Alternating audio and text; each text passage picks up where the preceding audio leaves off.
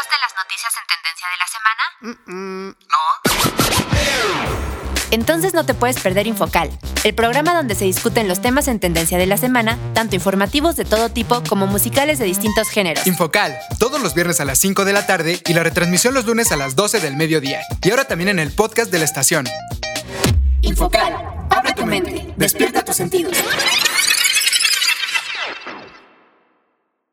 Las opiniones vertidas en este programa son de exclusiva responsabilidad de quienes las emiten y no representan, necesariamente, el pensamiento de Radio Procultura Asociación Civil. ¿Y tú? ¿Qué tan curioso y analítico eres? ¿Te consideras una persona que está al tanto de lo que sucede en la actualidad? Infocal, el nuevo programa de Radioactiva TX, que llega para informarte de los acontecimientos semanales más relevantes en el mundo, con temas sociales, culturales, deportivos, de entretenimiento y mucho más. Pero eso no es todo. ¿Ah, no? No. En la parte musical de Infocal abordaremos géneros, artistas, eventos y cualquier tema musical que esté haciendo ruido en la industria, pero lo haremos de una forma muy diferente a lo normal, con el fin de borrar algunos estigmas y generar pensamiento crítico entre la sociedad. ¡Comenzamos! Muy buenas tardes a todos y todas, sean bienvenidos a Infocal. Ya llegamos a nuestro programa número 58 al aire, aquí por Radioactiva TX, 89.9 de FM, y también ya estamos en la edición número 28 por Spotify. Antes de comenzar, nos gustaría recordarles los horarios de Infocal aquí en Radioactiva TX. Les recordamos que estamos todos los viernes a las 5 de la tarde, también estamos los lunes a las 12 del mediodía en la retransmisión, y también estamos en el podcast de la estación, que lo pueden encontrar como radioactivatx.org. Ahí se van al menú de hasta arriba, dan clic en Infocal y listo, y pueden estar escuchando los programas de las últimas semanas, así como el streaming de la estación. Y para encontrarnos en Spotify, simplemente se van al buscador de ahí, le ponen Infocal y listo, y pueden estar escuchándonos. Y como cada viernes, lunes, cualquier día de la semana, desde cualquier parte del mundo donde nos estén escuchando, está con nosotros Paola. Hola Paola, ¿cómo estás? ¿Qué tal tu semana? Hola a todos y a todas, muy buenas tardes, espero se encuentren muy muy bien. Pues la verdad es que ha estado bastante bien, les cuento que justamente esta semana la verdad es que la carga de trabajo se me estuvo acumulando poco a poco, pero creo que es una muy buena noticia y algo que nos debe gustar a todos, porque sabemos que también a veces entre más trabajo, pues obviamente los beneficios son más. Y sabemos que también ahorita se vienen unas épocas en las que la verdad es que muchas personas, incluyéndome a mí, gastamos bastante en que la cena, los regalitos y demás, entonces bueno, yo creo que ir empezando a ahorrar desde ahorita está bastante bien. No, hombre, ¿qué les cuento, con que Paola sí es de esas personas que les encanta andar comprando bastante en estas épocas, dando muchos regalos. Igual lo que hemos comentado en algunas otras ocasiones, tratemos de controlar esa parte, de no ser compradores compulsivos.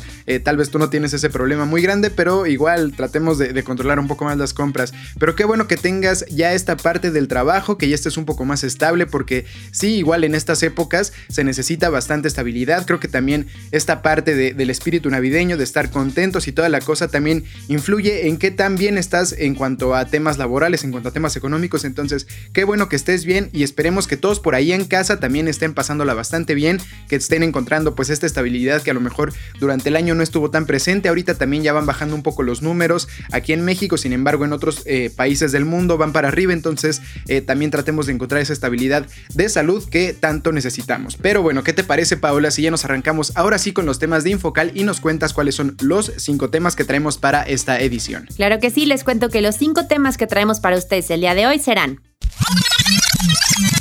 1. Frida Kahlo rompe récord de la obra latinoamericana más cara de la historia. 2. Captan un tigre suelto en una carretera de Jalisco. 3.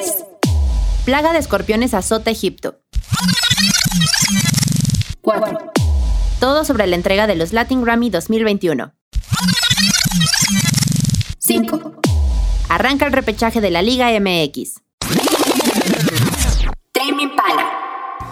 Y en la parte musical estaremos hablando de Tame Impala, quienes cierran su gira por México en el Corona Capital. Pues una excelente noticia para todos los fanáticos de Tame Impala, quienes cierran su gira anual por nuestro país. Así que no le cambies, porque vamos a estar platicando sobre los temas que estuvieron en tendencia durante la semana, acompañado de música de Tame Impala.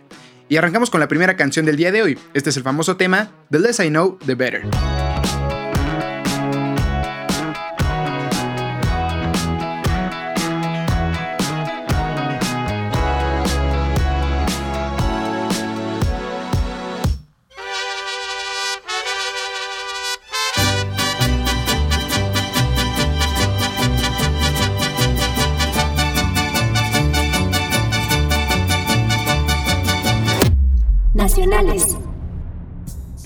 Frida Kahlo rompe el récord de la obra latinoamericana más cara de la historia. La pintura Diego y yo, de Frida Kahlo, rompió un récord como la obra latinoamericana más cara en una subasta. Se vendió en $34.9 millones, más de 732 millones de pesos, superando la pieza del 2016 que se vendió por $8 millones, que son 168 millones de pesos. Se dedicó al arte moderno con artistas como Monet, Picasso, Calder, Magritte y O'Keeffe. También estuvieron presentes dos mujeres que tuvieron gran importancia en el arte mexicano, como Leonora Carrington y Remedios Varo. La obra es un retrato de su relación con Diego Rivera, hecho en 1949, los años finales del artista. Según expertos, la obra significa el tormento mental que sufría Kahlo por Rivera. Pues como ven, esta obra de Frida Kahlo, que se vendió bastante cara en 170 y tantos millones, como nos comentas en la nota, Paula. No, 732 millones de pesos. 732 millones de pesos, imagínate el nombre.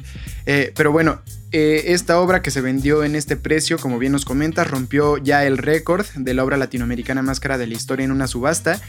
Qué bueno, creo que por una parte, qué bueno que sea por parte de una mexicana, que se haya hecho esto por una mujer mexicana. Entonces esa parte creo que es una excelente noticia, que se reconozca la cultura mexicana, toda esta parte de una mujer también que está dando a conocer su trabajo desde hace ya bastantes años, porque igual pues Frida Kahlo ya tiene bastantes años que bastantes artistas la reconocen por su gran labor. Sin embargo, también creo que hay una parte que pues hay muchas personas que también critican mucho la obra de Frida Kahlo, porque muchas personas dicen que en realidad no tiene tanta calidad como dicen, y que es más bien la moda que está hoy en día pues con toda esta parte de Frida y todo esto, y que más bien, bueno, hay algunas personas dicen que más bien Frida lo que hizo fue pues en algún momento colgarse de la fama de Diego Rivera, ¿no? Hay ciertas opiniones, hay por ahí algunos documentales, algunos libros que hablan sobre esto. Entonces pues bueno, no tenemos bien la realidad sobre esto. Lo que sí creo que una parte importante aquí de recalcar con esto es que cada vez las obras se están vendiendo más caras, cada vez es más difícil para una persona común y corriente comprar una obra, o si no comprar, tan solo irla a ver, ¿no? Porque muchas veces pues vamos a algún museo y toda la cosa, pero la vas a ver nada más por un rato, porque a lo mejor después la exposición cambia de lugar, o a lo mejor después se la llevan, o incluso la llegan a subastar, ¿no? Por ahí los dueños que la tengan. Entonces esta parte de que la vendan a precios tan caros, que realmente esté el precio de algunas obras tan sobrevalorado a lo mejor, o tan altos los precios, hacen que esta parte de ver arte para muchas personas se vuelva prácticamente imposible. Entonces yo creo que sí, esto de subirle tanto los precios a algunas obras, creo que no es del todo bueno, porque le corta la posibilidad a muchas otras de apreciar este tipo de artes. ¿Tú qué opinas, Paula? Sí, pues en eso estoy de acuerdo contigo, ¿no?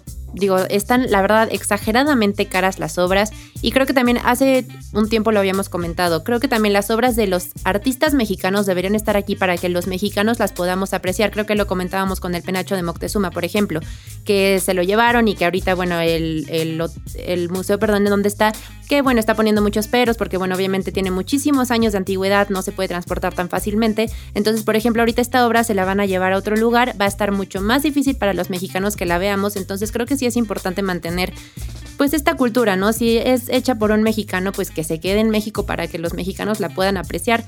Y otra parte que a mí me gustaría tocar es, estoy de acuerdo contigo que muchas obras las sobrevaloran exageradamente, de verdad demasiado, pero algo que creo que es importante tocar es todo lo que pasó Frida en su vida, ¿no? Nosotros, por ejemplo, que ya vimos su película, la verdad es que tuvo una vida bastante difícil, aparte de que pues obviamente era mujer, y en esas épocas, bueno, que las mujeres resaltaran estaba muchísimo más difícil que como estaba ahorita.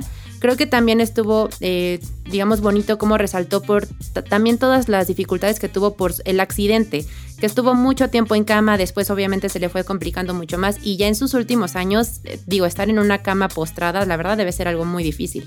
Sí, bueno, con la primera parte que comentas de que todo se debe de quedar, o sea, todo lo de México se debe de quedar aquí, a veces, en algunas cosas creo que sí estoy de acuerdo, en otras no tanto, porque también creo que esto ayuda a darle difusión cultural a México en otros países. Sin embargo, en este caso no es como que se vaya a ir a un museo, la compró una persona privada. Entonces sí, prácticamente lo que dices, sí tienes razón, porque hay, o sea, bueno, en este caso se lo va a quedar esta persona en algún lugar exclusivamente para esa persona, entonces no va a ser como que se pueda difundir esta pieza en otros países. Entonces por esta parte sí creo que está mal, y lo que nos comenta sobre Frida estoy completamente de acuerdo. Creo que es una persona que a fin de cuentas logró muchísimo para las épocas en donde estuvo. Recordemos que también para esas épocas era súper complicado para una mujer estar estudiando algo relacionado con el arte, incluso solamente estudiar. Entonces creo que sí, también tiene mucha valía esta parte de que haya sobresalido tanto y de que sus cuadros tengan tanta, pues no sé, tanta popularidad hoy en día. Y pues creo que para todas las personas que a veces pues critican, o en algún momento también yo, criticamos a cierto tipo de artistas, creo que más allá de su obra, también otra parte que debemos considerar es la parte de la vida del artista que está exponiendo, porque muchas veces a lo mejor sus trazos, o no sé, su música, su literatura, cualquier tipo de obra que esté presentando, tal vez no es la más exquisita, tal vez no es la más, no sé, la que tiene mayor calidad, pero sí a lo mejor es otra parte que representa muchos sentimientos. Y creo que esta parte de Frida Kahlo en sus obras sí está muy marcado, esta parte de que representa lo que sufrió, representa en muchas obras todas sus vivencias, su amorío con Diego Rivera. Entonces creo que esta parte sí nadie se la puede negar. Entonces qué bueno por ella, qué bueno por todo esto, y ojalá que también otros artistas mexicanos sigan teniendo este reconocimiento como está haciendo en estos momentos con Frida Kahlo. Con esto cerramos esta nota y nos vamos al siguiente corte musical. Tame Impala es un proyecto musical de neopsicodelia originario de Perth, Australia, formado por Kevin Parker en el año 2007. Empezó como un proyecto de grabación casera para Parker, quien subía gran cantidad de temas musicales a MySpace.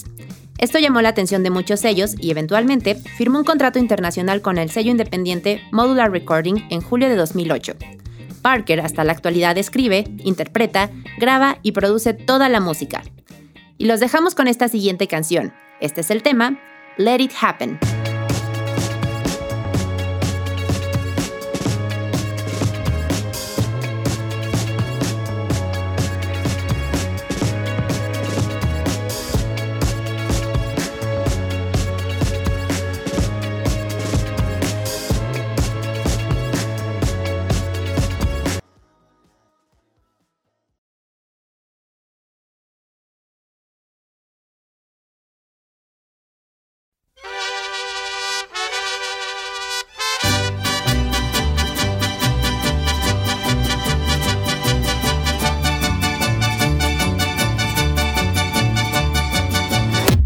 Nacionales. Captan a un tigre suelto en una carretera de Jalisco. En redes sociales se compartieron fotos y videos de un tigre andando por el municipio de Tapalpa, Jalisco. En algunos videos se observa cerca de una reja de metal de una propiedad privada. También estuvo paseando por la carretera Atemajac, Tapalpa. Según la Secretaría del Medio Ambiente y Desarrollo Territorial del Estado, el tigre ya fue capturado. Sin embargo, no es la primera ocasión que se encuentra libre, tras escaparse de sus dueños, de los cuales se desconoce su nombre. Tampoco se ha dicho qué se hará con el tigre. Sobre si es legal tener animales exóticos o no, se pueden tener algunas especies, pero se deben tramitar en la Dirección General de Vida Silvestre en la Ciudad de México. Se deben entregar documentos que aseguren la responsabilidad del dueño y mostrar que fue legal su compra. Para saber cuáles no son legales, consulta la Ley General de Vida Silvestre de la Secretaría de Medio Ambiente y Recursos Naturales. Además de las especies en la lista de la Convención sobre el Comercio Internacional de Especies Amenazadas de Fauna y Flora. Lo que debemos hacer si vemos algún animal exótico suelto es contactar a la Procuraduría Federal de Protección al Ambiente desde el teléfono 01800 770 3372 o al correo denuncias@profepa.gov.mx o presencial en cualquier oficina de la Profepa. No es la primera vez que esto pasa, de que algún animal exótico lo vemos por ahí suelto en algunos lugares. Recuerdo que hace algunos meses también comentamos que en la Ciudad de México andaba una persona ahí paseando en una plaza a un cachorro de tigre, que por ahí también en algún, no me acuerdo si en algún bosque por ahí también de México había un lobo por ahí suelto. Entonces no es la primera vez, desafortunadamente, que pasa esto. Hay personas que a lo mejor les pueden dar una muy buena vida a estos animales y eso está perfecto. Hay personas que igual también tienen albergues de animales exóticos, eso está muy bien. Sin embargo, no son siempre estas cosas. Como podemos ver, si se les escapó un tigre, significa que no tienen a lo mejor el respectivo cuidado. También aquí, como nos comentas en la nota, que no es la primera vez que se les escapaba justamente este tigre a sus dueños. Entonces, o sea, aquí podemos ver que estas personas no tienen realmente el cuidado necesario con el tigre y que no tienen pues también a lo mejor los recursos o a lo mejor el lugar, el espacio para contener al tigre, ¿no? Entonces, creo que sí es de pensarse esto de tener animales exóticos. Yo la verdad no estoy de acuerdo con esto. Creo que si los animales exóticos tienen su lugar, también para eso hay algunas reservas, entonces dejemos los que estén ahí. Si no, a lo mejor también por ahí en algunos zoológicos puede que les den una buena vida. También de repente los zoológicos también están medio ahí manchados con algún tipo de cosas que no deberían estar haciendo, pero por lo menos ahí hay especialistas que los pueden cuidar, que en algún momento, en alguna emergencia o algo así, pueden saber qué hacer con los animales. En este caso, tú teniendo un animal en tu casa, si no eres a lo mejor un veterinario especialista en animales exóticos, seguramente no vas a saber qué es lo que le está pasando a tu animal, ¿no? Y aparte también esto se presta que muchas veces por ahí, si no sabes qué hacer, vayas con algún veterinario que a lo mejor tengas de confianza o que a lo mejor no diga nada de que tienes una especie ahí exótica y que se aviente a tratar de hacer algo y sin embargo no lo deje bien. Entonces es sacrificar alguna vida de algún animal, es ponerlos en peligro. Entonces pues tratemos de no comprar, de no tener estas especies. A lo mejor están muy bonitas, pero también en algún momento se nos pueden salir de control, en algún momento van a crecer, en algún momento nos pueden atacar porque tienen este instinto salvaje, pues obviamente por la naturaleza. Entonces tratemos de no tenerlos. Ahí están los perritos, ahí están los gatitos, los hámsters, que son completamente legales y que también nos pueden dar muchísimas cosas, también nos pueden dar muchísimo amor, muchísimo cariño, que es lo que al final de cuentas creo que la mayoría buscamos en una mascota, ¿no? ¿Tú qué opinas, Paula? Pues mira, creo que en general ya abarcaste todo, pero estoy completamente de acuerdo, ya habíamos tocado este tema.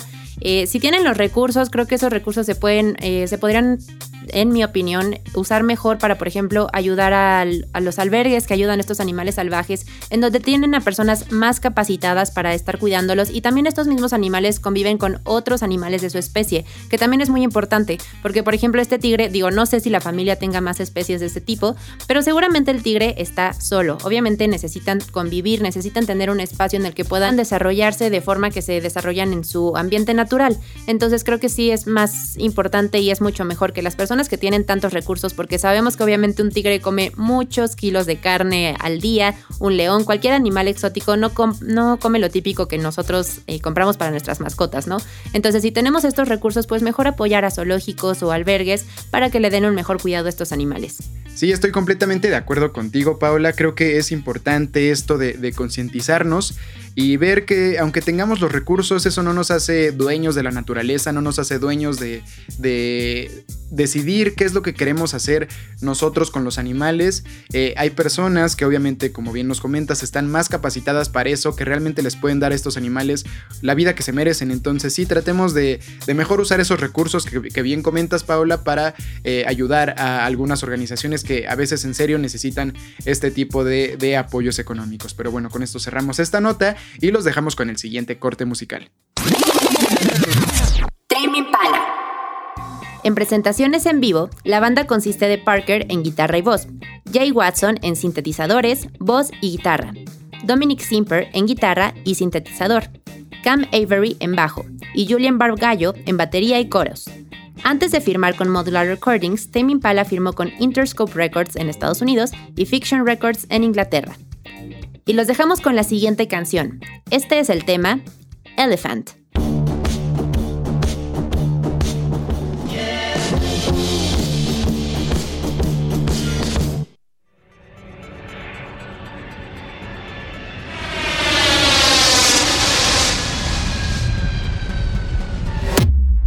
Internacionales. Plaga de escorpiones azota Egipto. Las intensas lluvias que cayeron sobre la provincia de Asuán, al sur de Egipto, provocaron inundaciones. Los escorpiones de cola gorda salieron de sus cuevas buscando zonas altas y se metieron a las casas.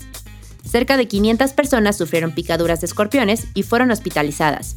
Recibieron su antídoto y fueron dadas de alta. Fuentes aseguran que hubo varios muertos, pero las autoridades lo negaron. El escorpión de cola gorda es común en Egipto, además de ser muy peligroso. Su veneno causa dificultad para respirar, contracciones musculares y movimientos inusuales de la cabeza. Puede matar a una persona en pocas horas. Si te pica un escorpión, se recomienda atarse una tela junto a la picadura para evitar que el veneno llegue al corazón y buscar urgentemente atención médica para recibir el tratamiento adecuado. En México hay 289 especies de escorpiones y 14 son tóxicas. Entre los más venenosos están el escorpión azul, escorpión de Morelos y escorpión de Nayarit. Durante la pandemia aumentó el número de casos de picaduras. Hubo cerca de 13,220 registradas. Pues como sacado de película, esta parte de como la película del Rey Escorpión en su momento, no sé si en algún momento la llegaron a ver por ahí ustedes en casa, pero bueno, creo que aquí lo importante de tocar es cómo otra vez por los temas ambientales que hemos provocado nosotros como humanos, están habiendo cosas inusuales como este tema de que salieron tantos escorpiones y picaron a tanta gente en Egipto, como bien nos comentas, hubieron casos fatales, bueno, lo que se dice es que hubieron casos fatales que las autoridades no están dando a conocer, entonces si queremos evitar este tipo de accidentes, de desastres más bien, creo que también debemos de empezar a cuidar un poco más el medio ambiente, evitar seguir expandiendo nuestra mancha de carbono, y eso sí es algo que nos toca a todos y cada uno de nosotros, seguir tratando de reducir lo más posible nuestra mancha de carbono en el planeta para evitar estos desastres, y pues obviamente también creo que aquí están las recomendaciones para nuestro país, porque en nuestro país también hay escorpiones, también hay alacranes, hay bastantes especies venenosas, que obviamente si seguimos con este tipo de descuidos con el planeta, va a haber un punto donde pase algo similar por aquí, que a lo mejor estas especies salgan buscando zonas más altas porque ya se inundó, porque ya en su hábitat natural o en el regular donde están no encuentran los suministros suficientes para sobrevivir, entonces van a empezar a llegar a lo mejor a zonas más conurbadas, entonces también pues por ahí estemos preparados con este tipo de recomendaciones, no olvidemos que siempre tenemos que ir con algún doctor en caso de cualquier picadura de algún animal que sepamos que es tóxico.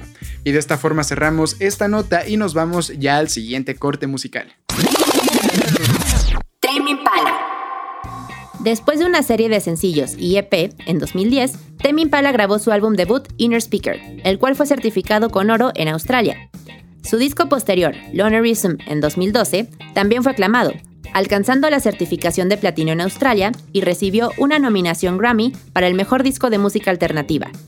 El tercer disco, Currents, fue lanzado en 2015 y debutó en el puesto 1 de las listas en Australia y también fue nominado por Mejor Álbum de Rock Alternativo en los premios Grammy de 2016. Su último álbum de estudio hasta la fecha, The Slow Rush, publicado en 2020, fue nominado a los Grammy Awards para el Mejor Disco de Música Alternativa. Y los dejamos con la siguiente canción. Este es el tema, Is It True?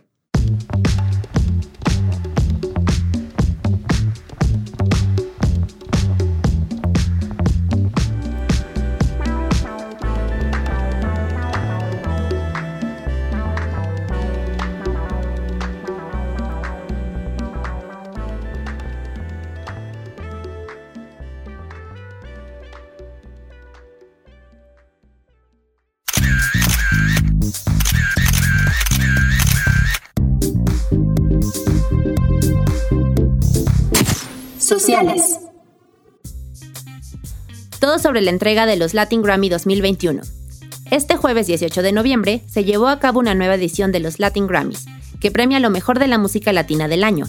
En un momento en el que la música latinoamericana está en pleno auge, esta ceremonia post-pandemia fue una verdadera fiesta, con grandes artistas y una noche de nominaciones peleadas. La entrega número 22 de los premios se llevó a cabo en Las Vegas, en el MGM Grand Garden Arena, y la conducción estuvo a cargo de Ana Brenda Contreras, Carlos Rivera y Roselín Sánchez. El artista más nominado de este año fue Camilo, quien apuntaba a llevarse la noche. Por otra parte, en esta edición de los premios se homenajeó al cantante panameño Rubén Blades, y además hubo presentaciones en vivo de Gloria Estefan, Cristina Aguilera, Bad Bunny y Sid Tangana. Las nominaciones de este año incluyeron un gran número de artistas urbanos, aunque también tuvo lugar el rock, el pop y otros géneros. Se destacaron algunas de las figuras más exitosas del panorama actual como Bad Bunny, Rauw Alejandro y Camilo, Sin embargo, también se siente la fuerte presencia de las mujeres con las nominaciones a Nati Peluso, Mon Laferte, Dana Paola y Karol G. Pues bueno, creo que debemos sentirnos bastante orgullosos de que ahorita la música latinoamericana la verdad es que está sonando bastante y en estas nominaciones incluso hubo mexicanas nominadas. Entonces, la verdad que padre y ojalá hayan disfrutado los premios. Y con esto vámonos a la siguiente nota musical. Tame Impala.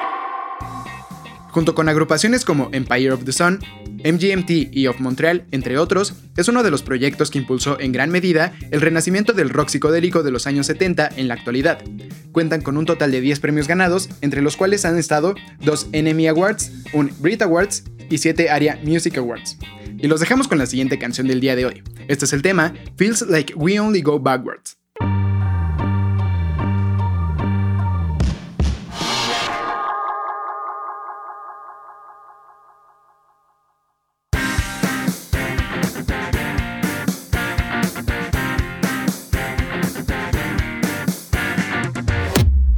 Deportivos. Arranca el repechaje de la Liga MX. Este fin de semana comenzará el repechaje de la apertura 2021 de la Liga MX, recordando que son a partido único y que ya tienen los horarios listos luego de que la Liga MX los diera a conocer este lunes tras una reunión virtual que sostuvieron las directivas de los equipos involucrados. El repechaje de la Liga MX se jugará de la siguiente forma. Para esta ocasión, 3 de los 4 enfrentamientos son inéditos y solo el Santos contra San Luis tienen historia. Cabe destacar que desde la instauración de los torneos cortos en 1996 han sido 18 campañas las que han tenido este sistema de reclasificación. Los horarios de los partidos del repechaje serán los siguientes. Santos contra San Luis. Los del Atleti se quedaron con el último boleto del repechaje, gracias a su mejor diferencia de goles respecto a las de Mazatlán y Necaxa, que tuvieron los mismos 20 puntos. Por su parte, Santos escaló posiciones en las últimas jornadas, asegurando la localía en este juego único. Ambos equipos se enfrentaron en el repechaje del Clausura 2007, como en el formato de ida y vuelta. Los guerreros avanzaron con un global de 2-1. En la fase regular de la Apertura 2021, Santos y San Luis empataron 0-0, curiosamente en la jornada 17, del último partido de ambos, apenas el 7 de noviembre pasado. La fecha de este partido será el sábado 20 de noviembre y el horario a las 7 horas de la tarde. La sede, el Estadio Territorio Santos Modelo de Torreón. El siguiente partido es el Toluca contra Pumas. Los felinos de Andrés Lilini visitarán al Toluca en su primer partido del repechaje en la historia de los torneos cortos. Luego de un gran cierre de fase regular en el que tuvieron 13 de los últimos 18 puntos disputados por parte de los felinos. Contrario a Pumas, Toluca cerró muy mal y tras haber estado entre los primeros 4 lugares desde la fecha 1 a la 16, en la última cayeron al sexto y perdieron el cupo directo a la liguilla. Con su último triunfo en la jornada 9 en la fase regular, el Toluca venció 2-1 a Pumas en la fecha 7. La fecha de este partido será el domingo 21 de noviembre, el horario las 5 horas de la tarde y la sede el Estadio Nemesio 10 de Toluca. El siguiente partido será el Puebla contra Chivas. Será también un juego inédito en la historia de la reclasificación en torneos cortos. Si bien los dos clubes saben jugar esta instancia, por primera vez se verán las caras. Los tapatíos llegan con un poco de ventaja al tener una larga experiencia de 5 repechajes por los 3 de los camoteros. Esto sí, con la instauración del repechaje desde el Guardianes 2020, la franja ha sido protagonista de una de las batallas más épicas al eliminar a uno de los candidatos al título, los Rayados, forzando a una tanda de penales. Estos equipos se enfrentaron temprano en el torneo, pues en la fecha 2 el rebaño venció al Puebla en el Estadio Cuauhtémoc. La fecha de este partido será el sábado 20 de noviembre, el horario las 9 de la noche y la sede el Estadio Cuauhtémoc de Puebla. El siguiente y último partido es el Cruz Azul contra Monterrey. El actual campeón de la Liga MX no logró acceder a liguilla de manera directa y su defensa de la corona tendrá un escollo extra con el repechaje. Los celestes fungirán como locales ante Rayados, equipo que también fue a la baja en la fase regular. Este juego es inédito en la reclasificación, pero el antecedente inmediato es la semifinal de la Liga de Campeones de la CONCACAF, de hace un mes en la que los regios se proclamaron campeones. Se enfrentaron en la jornada 5 de esta apertura 2021 con un empate 1-1. La fecha de este partido será el domingo 21 de noviembre, el horario las 7:15 de la tarde y la sede el Estadio Azteca de la Ciudad de México. De esta forma es como se jugarán el repechaje de la Liga MX para después dar lugar a la liguilla del fútbol mexicano. Con esto cerramos esta nota y nos vamos al siguiente y último corte musical. Tame Impala. El pasado mes de julio, Kevin Parker subió al escenario con Tame Impala para dar el primer concierto después de 18 meses de quedarse en casa por una pandemia mundial. La banda está activa y realiza una breve gira por México, que termina con una presentación el miércoles 17 en Guadalajara y el sábado 20 y domingo 21 en el Corona Capital de la Ciudad de México. Los creadores de temas como The Less I Know The Better y Let It Happen traen su Slow Rush Tour, mismo que se frenó por la pandemia, y lo harán con un espectacular show psicodélico y audiovisual. Y de esta forma es como llegamos prácticamente al final del programa del día de hoy, queridos amigos y amigas. No nos queremos ir sin antes recordarles los horarios de Infocal aquí en Radioactiva TX. Les recordamos que estamos todos los viernes a las 5 de la tarde. También estamos los lunes a las 12 del mediodía en la retransmisión. Y también estamos en el podcast de la estación, que lo pueden encontrar como radioactivatx.org. Ahí se van al menú de hasta arriba, dan clic en Infocal y listo. Y pueden estar escuchando los programas de las últimas semanas, así como el streaming de la estación. Y para escucharnos en Spotify, simplemente se van al buscador, ponen Infocal y listo, y nos pueden estar escuchando. Muchas gracias por acompañarnos el día de hoy y nos escuchamos la siguiente semana. Muchas gracias por habernos acompañado el día de hoy. Esperamos que hayan disfrutado del programa junto a nosotros y nos escuchamos hasta la próxima semana. Y ya para finalizar este programa, los dejamos con esta última canción. Este es el tema Borderline. Adiós.